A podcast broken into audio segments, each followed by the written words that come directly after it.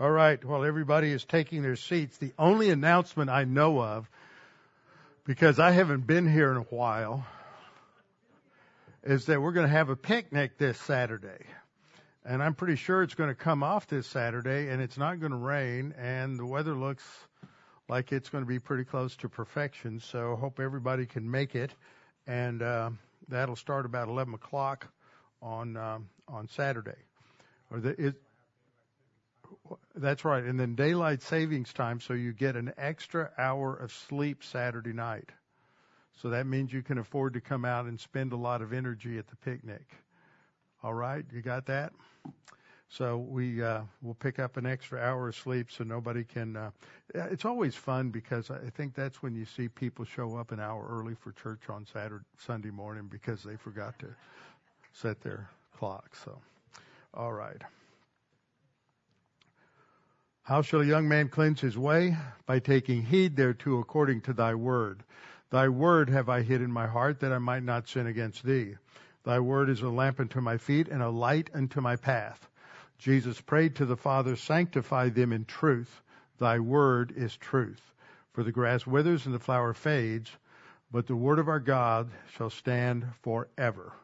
Before we get started, we'll have a few moments of silent prayer to make sure we're in right relationship with the Lord and then I will open us in prayer. Let's pray.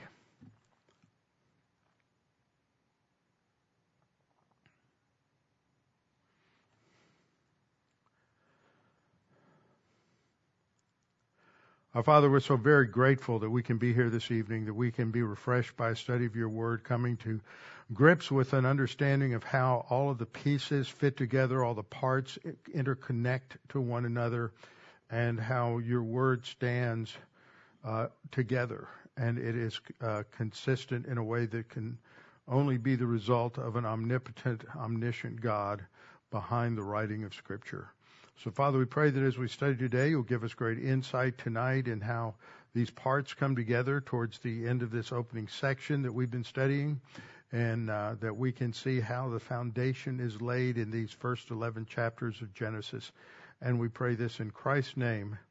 Amen. So I hope you continue to pray for the people we know in Israel, for the our guides that we use, for travel uh, travel agent that we use, Lindy, and uh, they continue to send me lots of information and updates about what is going on over there and we just need to be uh, prayer. It is not close to winding down. This thing, I believe, is going to last a number of months, and it will continue to ramp up. Today, the Houthis. Y'all know who the Houthis are. Y'all know all about them, don't you? You know, I feel like a I'm teaching ninth grade world history to a bunch of 14 year olds who haven't a clue where Vietnam is. I mean, I knew 14 year olds who thought Vietnam was down by Cuba. And that was back when we got educated in school, okay? So now the Houthis are a radical faction that are financed by Iran down in Yemen. Yemen is where, where eh, to find Yemen, you look for somebody who knows how to give an enema to the world, and you will find Yemen. Think about it. And these are the worst of the worst down there. And they fired a ballistic missile today at Israel. And for the first time, they used David's sling. Iron Dome is short range, takes out short range missiles. David sling takes out um, uh, mid, medium range ballistic missiles, and then they have Arrow, which is to, designed to take out intercontinental ballistic missiles. So they for the first time today, last night, they took down a ballistic missile with uh, with David sling. So this this is not getting better. It's not improving, and the opposition that is. And I told you about this. Remember, uh, three weeks ago, I said in three or four weeks there's going to be a lot of calls on and pressure on Congress and on other leaders to put pressure on Israel to back off. And we're seeing it already. And we've got to keep writing letters to congressmen, calling their offices, leaving messages, letting them know we're praying for them and that they need to stand firm and stay the course and let Israel do what Israel wants to do. We don't need to be trying to pressure them to do what the United States wants to do. We need to let them do what they need to do in order to provide for their own self defense as any other nation in the world. The world wants to hold Israel to a double standard, but that's just part of the angelic revolt.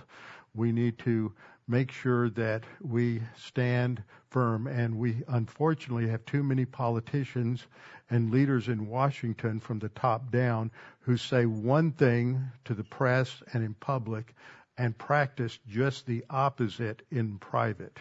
Uh, they want to stand behind Israel uh, when they stand up in front of the microphones, but then when they go back behind closed doors, they want to give money and aid to Hamas. And um, we just have to pray God help us. All right, let's get into Scripture. We're starting to get to where uh, we'll be coming up on Genesis 12 very soon, uh, within the next two or three weeks, and that's where we really see the key to human history, which is the Abrahamic covenant. But tonight we're in lesson seven. Uh, this is in the post Noahic flood period, and the lesson title is Fill the Earth. We look here at our timeline. We have these uh, Old Testament events, which I've expanded a little bit to where we have now 13 Old Testament events, and we have added uh, two things to the uh, New Testament, I believe, and that gives us a um, 1, 2, 3, 4, 5, 6, 7, 8, 9, 10, 11 New Testament events. So we've added um, three things there. So that is how we, we are expanding this. So let's stand up. We haven't done this in a while. I don't even know if I can remember it. I didn't practice it while I was on vacation. You know, when pastors go on vacation, I often want to ask them, does that mean you have to read your Bible and pray when you're on vacation? I want to ask a rabbi, say, what do you do on Shabbat? You're not supposed to work. How do you handle that? All right. Creation, fall, flood, Tower of Babel, call of Abraham. Then we have the Exodus, and then the giving of the law, the Ten Commandments, and then the conquest, and then we have the United Kingdom, and then the divided kingdom, uh, where we have uh, the northern kingdom and the southern kingdom of Israel. And then because both are disobedient, they are both sent out of the land, two hands, both north and south sent out of, out of the land. And then there's just a partial return. That's where the Old Testament ends. The New Testament begins with the fulfillment of the messianic promise. And you have the birth of the Savior, and then he is going to be crucified, then he is buried for three days, then he is raised from the dead, and then after 40 days he ascends to heaven. And then he sends the Holy Spirit, you have the beginning of the church age. The church age ends at the rapture when Jesus comes in the air for the church. We're taken to be with with Him in heaven. You have the uh, seven years of the tribulation, which ends with the second coming of Christ to the earth. He will establish His kingdom, and it will end after a thousand years with the great white throne judgment. Very good. Give y'all, give yourselves a hand. Okay, we looked at the creation.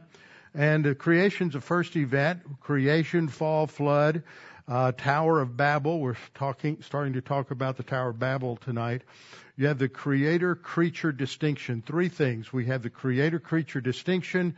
The key is human beings, mankind is created in God's image. This is what distinguishes him. Angels are sentient beings. That means that they can think, they can reason, they have volition. But what sets us apart is God designed the human soul to rule and to reign over his creation as his uh, image. In the perfect world, he created the divine, three divine institutions that are um, personal responsibility, responsible choice, second marriage, third family. And then came the fall when uh, Eve and then Adam disobeyed God, and that brought sin into the universe. It brought sin into, because when God created the universe, whatever Satan's fall was, it was excluded from this recreation, from having an impact on that. And so you have this whole thing changes once Adam sins. And that brings a huge, uh, huge impact, especially on the human race, because you have spiritual death, which is spiritual separation from God. The three divine institutions are all affected and there is the initial promise of a savior. So it all boils down to human beings want to be God and determine uh, truth, determine their destiny, determine their purpose for life, determine uh, right and wrong, everything, and that leads to all of the failures. And then we had the flood. We saw that human evil grew so much during the period before the flood, a period of approximately 2,000 years, that uh, there was no limit uh, God said that the uh, imaginations of the human heart w- were evil continuously. And then you have the fallen angel incursion where the sons of God take human wives in order to destroy the gene pool so the Savior can't come as a true hum- human. Then God flooded the entire earth, destroyed absolutely everything, hit the reset button, and started over with the eight survivors from the ark Noah and his wife, the three sons, and their three wives. Uh, when they got off the ark, we saw that they established a covenant with Noah, typically called the Noahic covenant. That may be hard for children to pronounce, but they can try. Uh, new World Covenant because it's a new world. It's starting over. And then the establishment we saw of the fourth divine institution. So the first divine institution, I didn't change the name here, is responsible choice. And then marriage and then family and then the establishment of, of uh, civil government. Now in this chart, which you have in the notes, it's an excellent summary of the divine institutions these first three divine institutions, all established at the time of the creation, uh, in terms of the creation, uh, Adam and Eve and their descendants were given the responsibility to take care of the earth under God's leadership. They were God's representatives to creation to learn everything they could about it and to expand uh, their use of all the incredible uh, resources that God has has established on the earth, all the natural resources.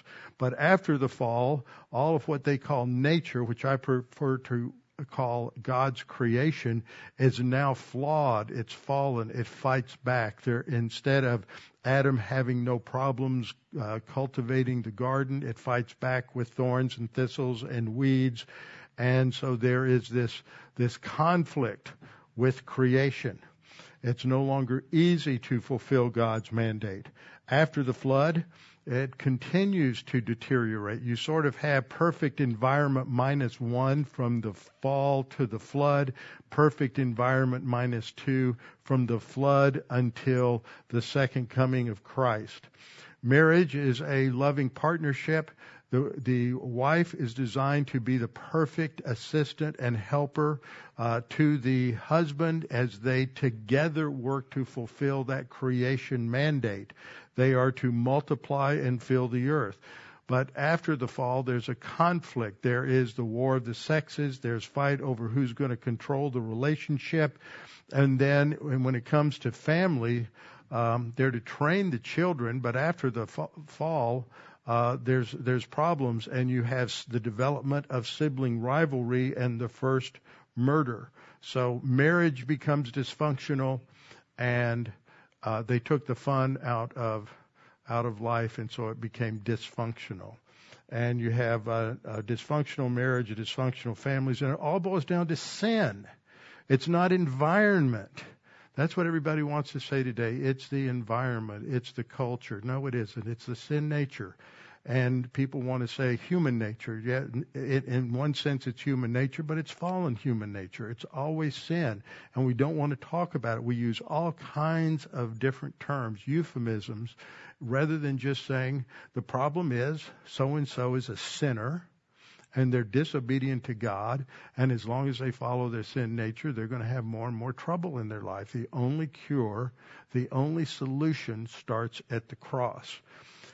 So then we get down to the period after the flood. The conflict between male and female continues, and as well as the problem in families.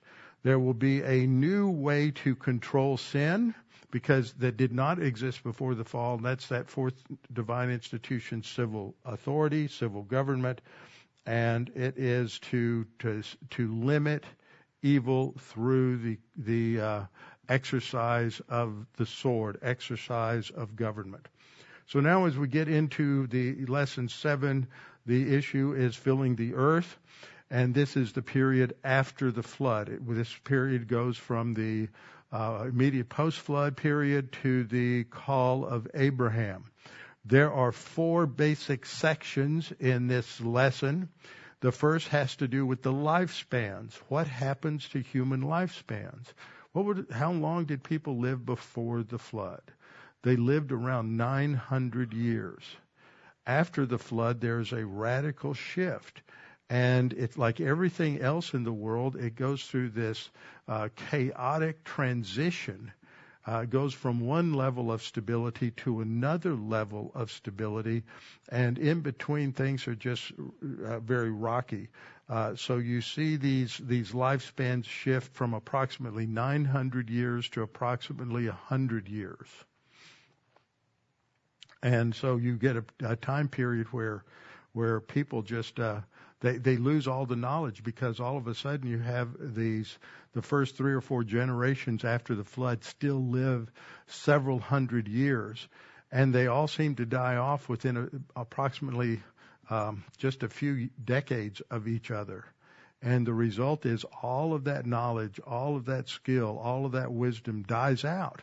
And so you see a sh- real shift into uh, ignorance. And so the people that come along, uh, five or six generations after the flood, look at those older generations as gods and goddesses, and that's part of where the myths come from. You also have the, another source of the myths is the um, as the sons of God coming down and uh, taking human wives.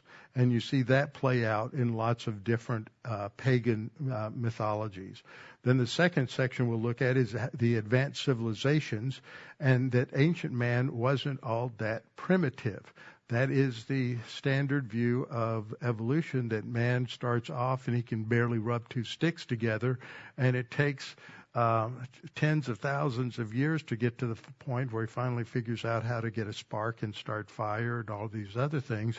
What we see in the Bible is just the opposite. Man starts with a high, very high skill level, very high technology, and then because of sin, it degrades and deteriorates, and because of the loss of uh, so much knowledge, when that the first four or five generations after the flood die, then you're left with with a people who just don't know how to do what the ancient. We still can't figure out how they built the pyramids with the tools that we believe they had.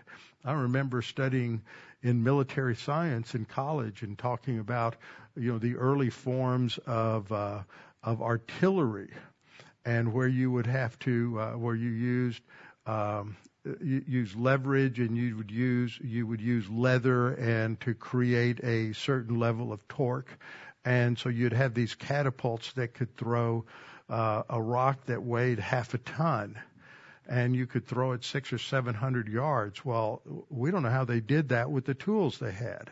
So those are um, the question here we'll address is was ancient man really primitive? And we'll look at some of these ice age world maps. And I brought the book with me here if anybody wants to look at it afterwards, and some of these maps. And then we'll uh, next time we'll get into migration and then the development of this global amnesia.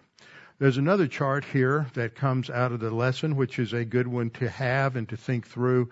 That the three columns represent the changes that take place in creation after the flood.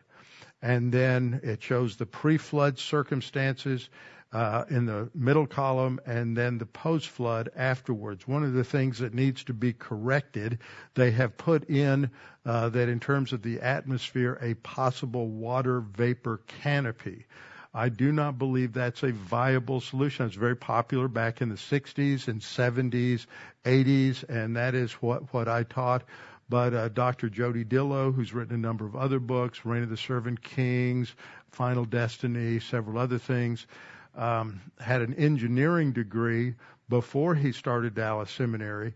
After uh, majoring, I believe he majored in Hebrew and the Old Testament, but after his uh, THM, he worked on his uh, doctorate and his the title of his and it's still in print the title of his doctoral dissertation was the water vapor canopy and he did a basically an anal- a feasibility study on all the different theories of how this worked at the time. And he worked in conjunction with the engineering department at SMU this was late 70s basically any design of a water vapor canopy where the water vapor canopy was anywhere close to the earth would create temperatures too high to support life so that really, he really pretty much demonstrated that that it that it had to be something further out. There have been others like Russ Humphreys in his book Starlight and Time. Uh, he worked at the uh, Sandia Laboratory for many years in um, when he worked for the government in New Mexico, and he's got a theory based on um, uh, explanations and application of Einstein's theory of relativity that you had got when the uh, universe was first created, it was very, very small. And at the edge of the universe, you had this water that was separated outside. And that as following creation, as the universe began to expand, then at the time of the flood, this water was brought in. That's just one of many theories as to try to explain this. So we have a difference. You have a water, some kind of upper level of waters. Remember in Genesis chapter 1, first day, God separated the waters above from the waters below, and the rakia, the atmosphere, is in between. So that upper level of water is where uh, the flood waters came from. Uh, the watering of the earth prior to the flood was a mist, and now it's through precipitation, uh, through rain and snow. Uh, uh, the, there were mountain, there weren't very many mountains and valleys. The valleys were lower and um, mountains were lower, valleys were shallower. And then uh, after the tectonic shifts that took place uh, leading up to uh, the flood, you had much higher mountains and much deeper valleys uh, volcanic activity. There's no evidence of volcanic activity uh, up until a certain point, which is when we would identify that with the flood. And then you have this just massive amount of volcanic activity uh, taking place in many of the in the same geological layers after that. And so that would have, uh, when you read in Genesis 6, it says the fountains of the deep were opened that's first. So you have this t- tectonic shifts. You have these volcanic eruptions throwing volcanic ash into the upper atmosphere on which water vapor can condense and precipitate out. And now we have, uh, and it changed the whole water cycle.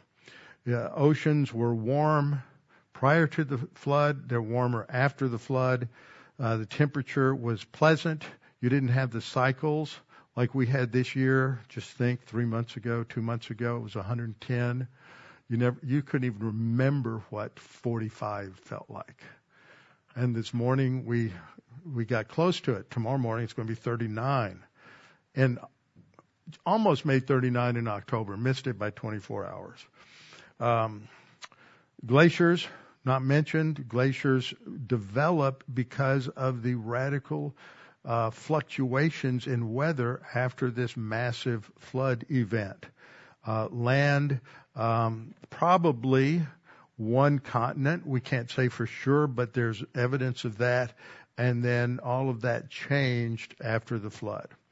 Now, that's a good, good um, chart to use to, especially to explain things to kids. And we have a good chart here that works out the uh, ages. So we start with Noah and go down to Abraham. Abraham lives to 175 years. Noah lived 600 years. That's the year the flood took place. And then after that, he lived another 350 years. So in, what do we have, 10 generations? One, one, two, three, four, five, six, seven, eight, nine, ten, eleven. Not counting Noah, you have 10 generations. In 10 generations, you go from a, almost a thousand year lifespan and it's cut by almost 10% down to 175 years. By the time you get to to Joseph, it's it's closer to uh, uh, and to Moses. Moses lived 120 years, so it it really reduces. So you see these changes. Uh, Ham, Shem, Japheth are born around the time of Noah's 600th year, so they live about 600 years. And then notice he, he, Shem will die I'm guessing by scale here somewhere around 20, uh, 2200, 2100 BC. But his son dies before he does. His grandson dies before he does. His great grandson dies just shortly after he does. But his great great great, so we're looking at what, one, two, three, four, fifth generation down, they're all dying about the same time that Noah died. Look at that. Isn't that interesting? They're all, they all die before Eber, Shelah, Arphaxad, and Shem. Abraham lives based on, I'm going to qualify this, based on the numbers in the Masoretic text. Now, last year at the Chafer Conference, we saw that there's a lot of scholars are shifting their views that the numbers have been messed with in the Masoretic text, and the better numbers, which do not add a lot of time, the better numbers are in the Septuagint, adds about 1100 years to the whole time frame. Now, I haven't gone back and reworked the charts on all of this according to the uh, Septuagint numbers, but it uh, it wouldn't be a whole lot different than than this. So we see evidence of the flood. Now this is important because one of the reasons we talk about this is interlocked is because what we're saying is all the doctrines in the Bible, everything that's in the Bible is interconnected and interdependent and interlocked. So if you take, it's like building a wall with bricks. You pull out two or three bricks, the wall falls down. You change two or three doctrines.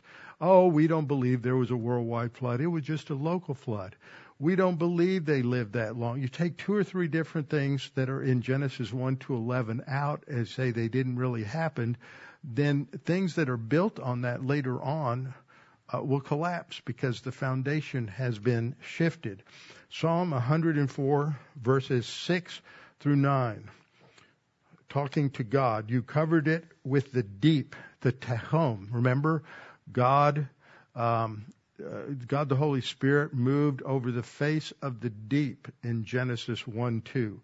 You covered it with the deep as with a garment. The waters stood above the mountains. So this is applying it to the flood. Uh, at your rebuke, they fled. At the voice of your thunder, they hastened away. That is, the waters began to drain off and to dry. They had gone up over the mountains. They went down into the valleys to the place where you founded them. You have set a boundary that they may not pass over. That's a great verse. God has set a boundary. So next time you hear um, Greta Thunberg talk about the fact that as we have global warming, the water's going to rise up and flood all these major cities. This is a promise from God that there's a boundary that He has established that the waters won't go past. We're not going to see this. In fact, you, you and I have both seen lots of photographs that have been taken over the last 100 to 150 years of, of places from um, uh, Manhattan, New York, different places at different islands where we can compare, and you don't see any difference in the ocean levels from 150 years ago till today. So this is uh, God has established these boundaries that they may not return to cover the earth. Why won't they cover the earth again? Anybody know? God made a promise. You know, God God is able to fulfill His promises, and that's one of the problems. Is a lot of people just don't think that God can do that. So here we have a choice that compares the the ages of each of the uh, these patriarchs. So the pre-flood up to Noah all live in this time frame around 900 years. The post-flood people, uh, starting from Joseph on, their ages, their lifespan stabilize out by the time you get into Exodus. But look at what happens in the transition period from immediately after the flood until you get down to the end of Genesis. It drops off radically. There's a lot of instability in every system, whether you're talking about lifespans or whether you're talking about um, various meteorological things such as ice ages and volcanic activity, things like that. There's a lot of uh, destabilization. And one of the things that you see is that when you chart these things out, that this goes from one steady state down to another steady state. This is a, a pr- pretty much a what do they call that? An exponential decay curve, and it fits that. You can t- take any number of things. You can do a home experiment with kids where they you fill up a big tumbler with ice and then fill it with water, put a thermometer in that and measure it, and as uh, as the ice melts then you can record every 30 minutes what the temperature is and you can chart it on a graph and that's what you see here is an exponential decay curve. So we don't see, we don't really envision Moses unless the, you know, what was it, the chariots, the uh, chariots of the gods came down to Mount Sinai and gave him a, a um, IBM calculator so that he could run the age numbers for all of the different patriarchs in order to make sure they fit an exponential decay curve. Uh, we just don't see anything like that happening unless he's recording actual historical facts. Shem lived to be uh, 600, and um, we read that Genesis 11:10 that he was 100 years old, and he um, he had begotten uh, Arphaxad, it was two years after the flood, Shem 600, and he lived another 500 years. Uh, so, or he lived 100 years before uh, Arphaxad was, was born, and then he lives 500. So, if Shem died, this chart was made in 2018. If Shem died in 2023, then he would have been born in 1423. That's before Columbus was born. You just think if, if nobody has died in those 600 years, how, how great the population would be. Somebody ought to figure that. We, we have a population now of almost, what, 8, 8 billion? It'd probably be somewhere around 20 billion if all those people still lived. So how, how we get, get to this first, first box on, um, on page four. Uh, let me let me finish up on page three. So Shem's generation lasted a long time, and uh, he lived longer than the first twelve. Let me go back to that timeline. Okay, Shem would have lived longer than the first twelve dynasties of Egypt and 24 of the 25 dynasties of the Sumerian kings all existed during his lifetime. And so, for those of that generation and the generation uh, down to his uh, grandson uh, Shelah, or even his great grandson Eber, to those who came after from Peleg on, the older generation would look like gods they lived so long and look at what they knew. Look at what they had accomplished. So, Genesis 4:17 tells us of the level of civilization uh, prior to uh, prior to the fall. That there was an advanced civilization. Uh, after Cain uh, got married, everybody says, "Well, who did Cain marry? Where did Cain get his wife?" Tommy Ice used to love to have fun with people on that. Well, who did Cain marry? He married his sister. People go, well, because of the enormous gene pool that Adam and Eve were created with, there wasn't a problem with close relation intermarriage. But by the time you get to the time of the Exodus, then you have a much more limited gene pool, and you're going to start having problems with people who are too closely related making babies, and they're going to be, have birth deformities and defects and everything else. So that's when there's a, first established a, a biblical principle of not marrying too closely. Uh, Abraham lies about Sarah, but it's only a half lie because she was his half sister. And you get the same thing happen uh, happen later on with uh, Isaac lying about uh, Rachel. Rachel's his cousin. So they they married very closely, but there wasn't a divine announcement on a prohibition there uh, at that point. So Cain marries one of his sisters, and she gives birth to Enoch, and he built a city. He didn't you know, go to Israel sometime and go buy a, a, a Bedouin encampment. He doesn't build a Bedouin encampment. He doesn't build a tent city. You can go down to a place on the other side of Houston where the freeways run along, and you'll go down there and see all these homeless people putting up their tents. He wasn't building a t- tent city. He built a city named it after his son Enoch. And Enoch has his son Irad, and Irad uh, begot Mahujael, and he begot Methushael. Methushael begot Lamech, and then Lamech took for himself two wives. So what happens to Cain? Cain and gets jealous of his brother and murders his brother. It's first murder in in history. But then several generations later, Lamech is the first to break down uh, the monogamy principle in the first divine institution, and he takes two wives, and then uh, he gets jealous of somebody who makes fun of him, and he kills him, and then he brags about it.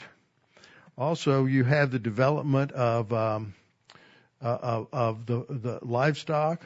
Uh, Ada bore Jabal, and he was the father of those who dwell in tents and have livestock. So they were the shepherds and the cowboys. Uh, his brother's name was Jubal. He's a father of those who play the harp and flute. Now think about what it takes to make a harp or to make a flute, having the right kind of of uh, strings, whatever you're going to use, whether it's some kind of an animal intestine or what, so that you can get the right musical notes and that you can adjust it and it'll stay adjusted all of those things. So they have to, they, they're musical geniuses and they're, they're geniuses working with the animals.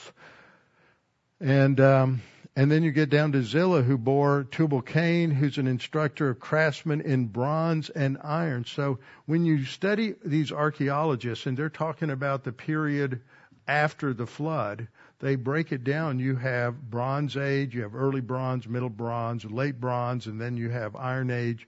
You don't have that in the early parts of Genesis. Bronze and iron are developed at approximately the same time because these people were geniuses. They had an IQ that goes way beyond all of us in this room probably added together. But that's been diluted through all of these different corrupt, fallen, sinful generations uh, ever since. So just phenomenal. In Genesis 5, 3, and 4, Adam lived 130 years, begot a son in his own likeness. What likeness is that? After his image. That's, so that means it's in God's. That transfers. He's in God's image and likeness. Named him Seth. And uh, he begot Seth. The days of Adam were 800 years. He had sons and daughters. So 800 and 130 is 930. So you have on this chart, uh, Cain builds a city Four generations later, you have the development of those who are in animal husbandry and uh, rearing livestock. They're creating musical instruments and they're forging metal. So you had a high level of civilization uh, very, very early on. Now, the next thing that is listed here, um, after looking at all of these developments, is some of the skills that were apparently present in the with um, Noah and his sons and sons and grandsons' years. Uh, we know that they had to be incredibly smart because they we have found uh, very ancient maps. Now these aren't the these maps that are very ancient. Uh, this one he, here is called the Piri Reis map. It's from 1513, but it was a copy of maps that were made that were uh, hundreds and hundreds of years older. And we can look at these maps, and they were um, they were precise. So they they had the skills for latitude and longitude.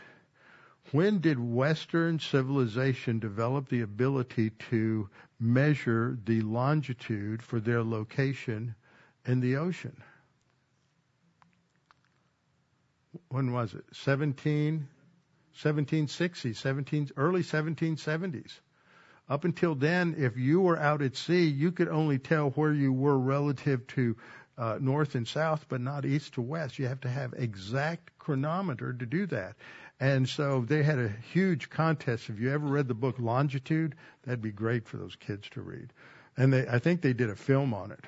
Uh, Longitude tells the story of this, uh, um, of the contest that they held in Britain. If somebody could create, could invent a clock that would not be subject to the elements. You know, so if you make it out of wood, what's going to happen if it's real humid? And if you make it out of di- different metals, what's going to happen if it's real humid? They're going to rust.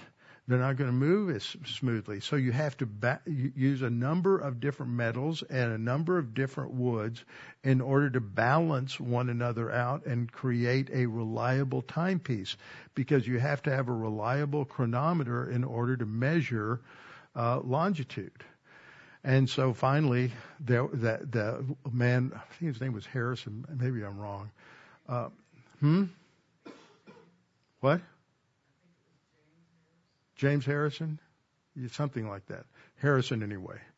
If she and I agree, you know we're right. Okay. So, um, but that's a great story to read. And the book is not very big. It's not like you're going to sit down and read an 800 page book. No, this is just a very small book and it's fascinating to see how they, they did that.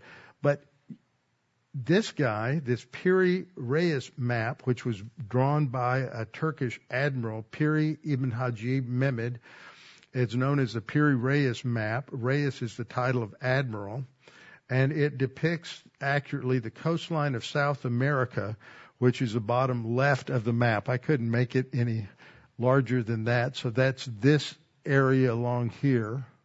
Okay, that's the coastline. And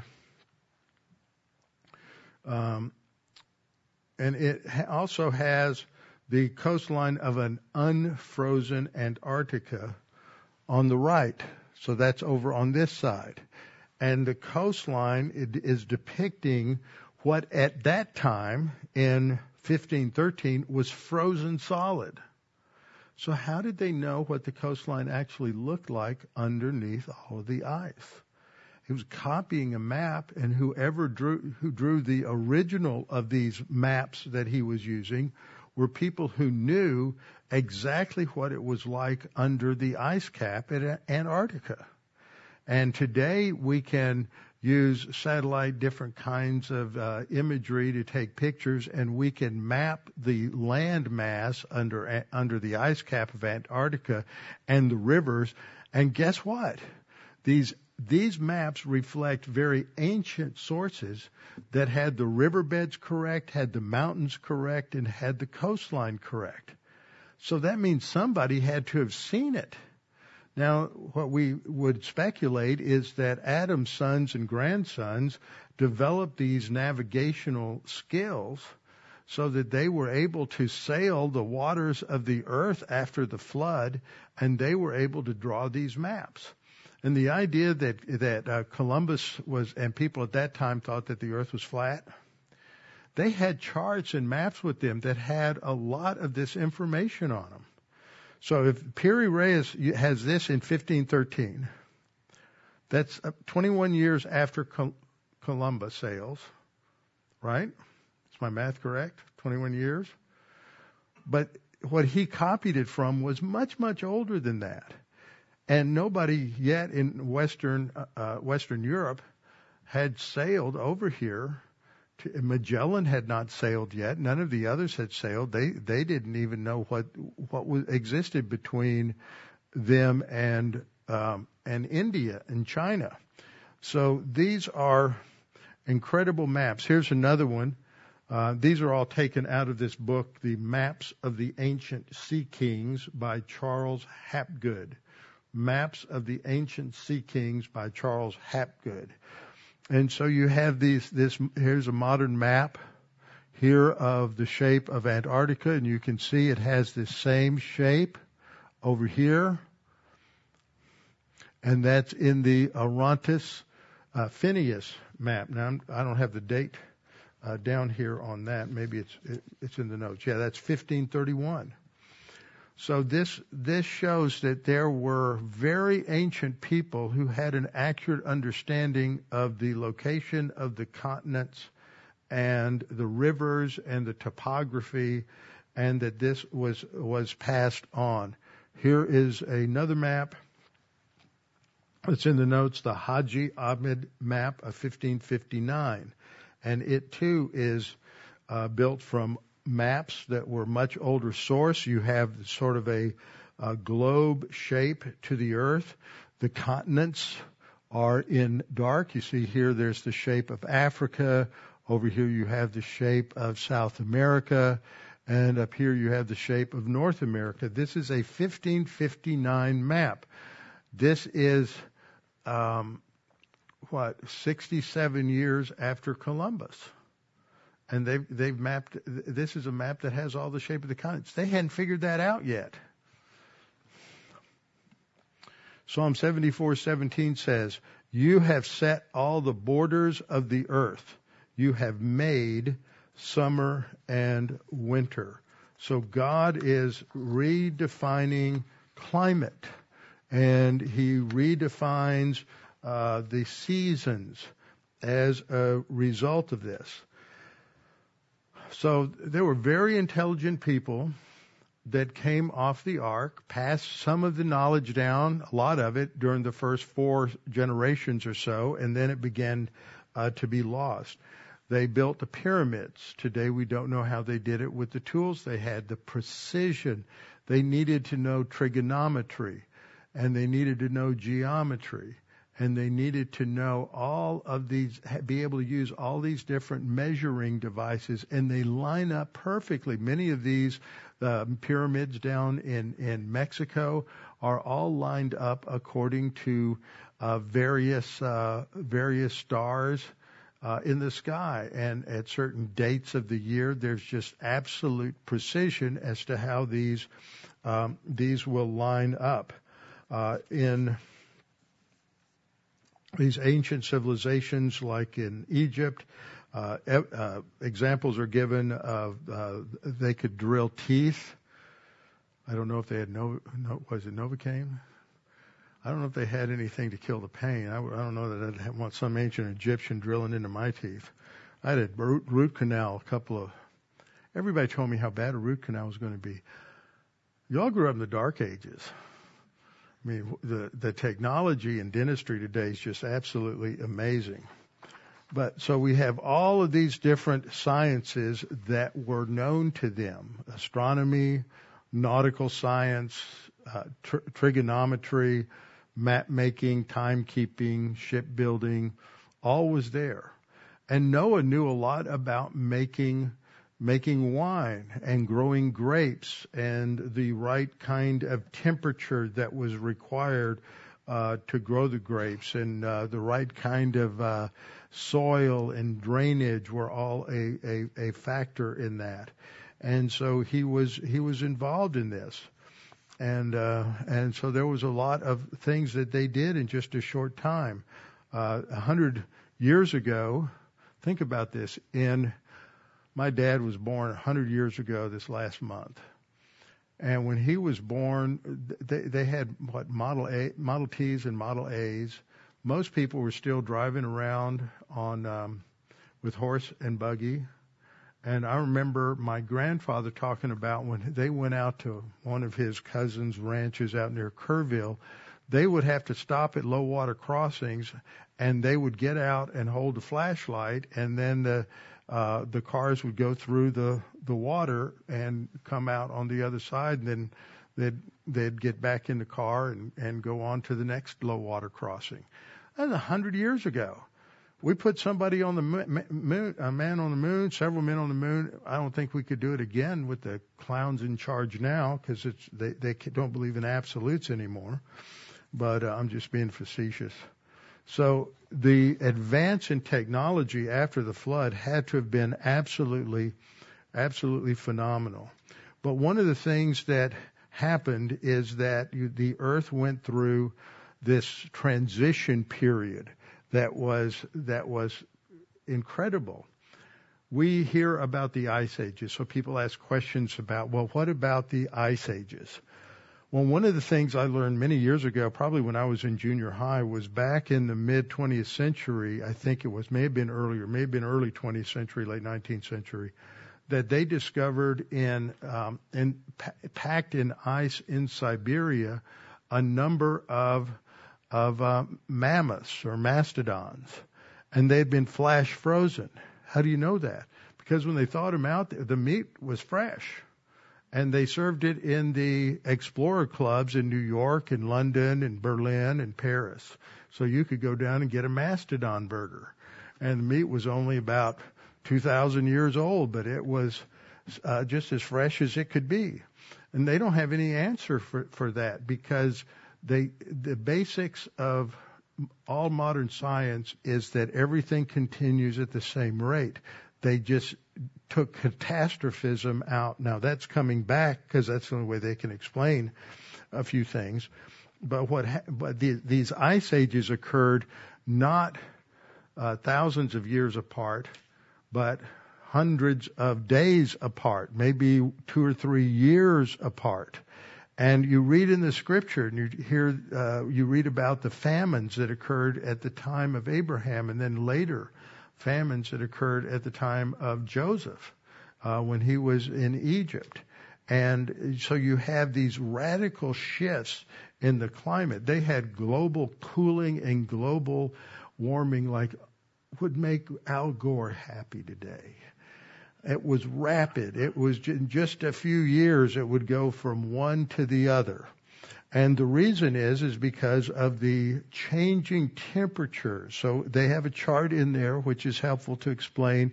You have warm ocean, and so the atmosphere is cooled. It's filled with volcanic ash, so it's shielding the earth from a lot of the sun. And so as the warm, moist air from the ocean goes up the, uh, goes up the mountainside, then it uh, hits the cooler air and forms clouds and then it precipitates out and it rains and snows and so you get uh, the formation of ice. And these growing glaciers developed land bridges. And most people are familiar with the Bering Land Bridge going from Siberia to Alaska, but there were probably other land bridges that existed, such as down in Southeast Asia, land bridges to uh, the various islands in uh, Southeast Asia over to um, over to Australia, New Zealand, where the animals could move across the could migrate across these land bridges, and uh, and establish new new homelands. And so as they um, as you had these uh, ice ages, the uh, sea levels would would lower, and people could migrate from continent to continent. So here's a map showing the location of the ark, and you would have certain animals and people who would, uh, by the time of Tower of Babel and the creation of the different languages, human languages, they people would be divided up into different language groups, and so they would isolate themselves from the others. This is the start of uh, various uh, tribal distinctions and ethnic uh, ethnic distinctions. And so they began to scatter all over the earth because of the uh, just seeking a place of safety and refuge. A description of this kind of radical climate is in Job 30 verses 3 through 8, where we read, They are gaunt from want and famine, fleeing late to the wilderness, desolate and waste. Who pluck mallow by the bushes and broom tree roots for their food. They were driven out from among men. Now this, people say, well, what about the cavemen?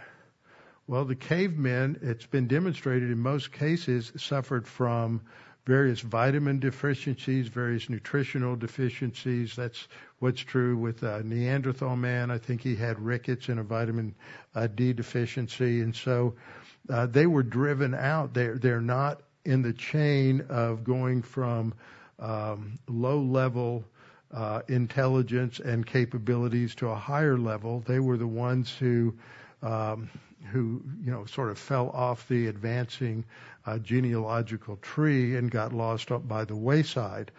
So they're driven out from among men. They shouted at them as, a, as at a thief. They had to live in the clefts of the valleys and caves of the earth and the rocks. Among the bushes they brayed. Under the nettles they nestled. They were sons of fools, yes, sons of vile men. They were scourged from the land. So on the one hand, you have uh, humans in difficult physical conditions trying to uh, survive, and then the evolutionary view is that these were more simplified forms uh, that that went forward. Job 40 says, "Look now at the behemoth." Now, what's a behemoth? There's a lot of debate on this. I've read commentaries that say, "Oh well." The behemoth is is is um, an elephant. Eating grass. Listen to the description. I've been up close and personal with some elephants. I know what they look like. He eats grass like an ox. See now his strength is in his hips and his power is in his stomach muscles. He moves his tail like a cedar. I've seen some cedar trees that are 100 foot tall, 100 feet tall. I was just over in Louisiana. and You see these really tall, 7,500 foot tall uh, cedar and cypress trees in the swamp. I've seen elephant tails. No. No, they don't fit that description. He moves his tail like a cedar. The sinews of his thighs are tightly knit. His bones are like beams of bronze, his ribs like bars of iron. He is the first of the ways of God. Only he who made him can bring near his sword. There's an excellent study.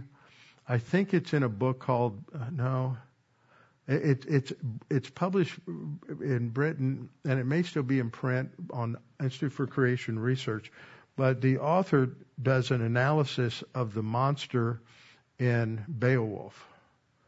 And he has these short little spindly forearms that have no strength. And he has these hind legs that are massive and he has teeth that are uh, like iron. I mean, it looks like a Tyrannosaurus Rex.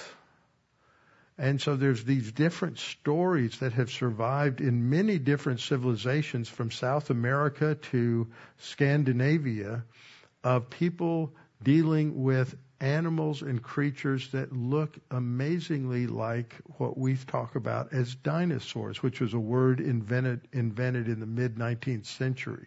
So if you went back to George Washington and said, "Have you ever seen evidence of a dinosaur?" he wouldn't know what you were talking about.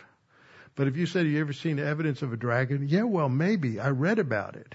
The Chinese have dragons in everything. Where'd they get the idea? A dragon looks a lot like many dinosaurs do. Verse 20, surely the mountains yield food for him and all the beasts of the field play there. He lies under the lotus trees in a covert of reeds and marsh. So he lives in the swamp. The lotus trees cover him with their shade. The willows by the brook surround him. Indeed, the river may rage. So there's a massive river flood. Yet he is not disturbed.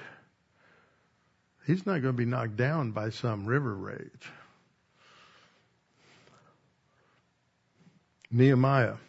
I went out at night by the valley gate in the direction of the dragon's well. Where'd they get the name of the dragon's well? They just make that up?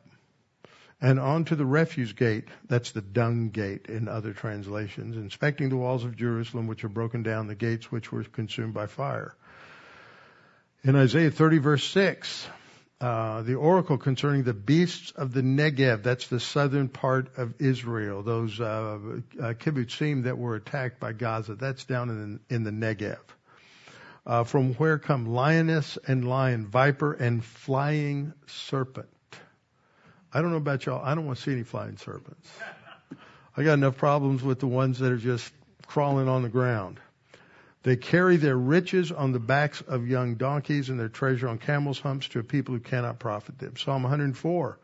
You covered it with the deep as with a garment. The waters stood above the mountains. At your rebuke they fled. At the voice of your thunder they hastened away. So all of these different passages all talk about what was going on at the time of the of the flood, this this worldwide flood.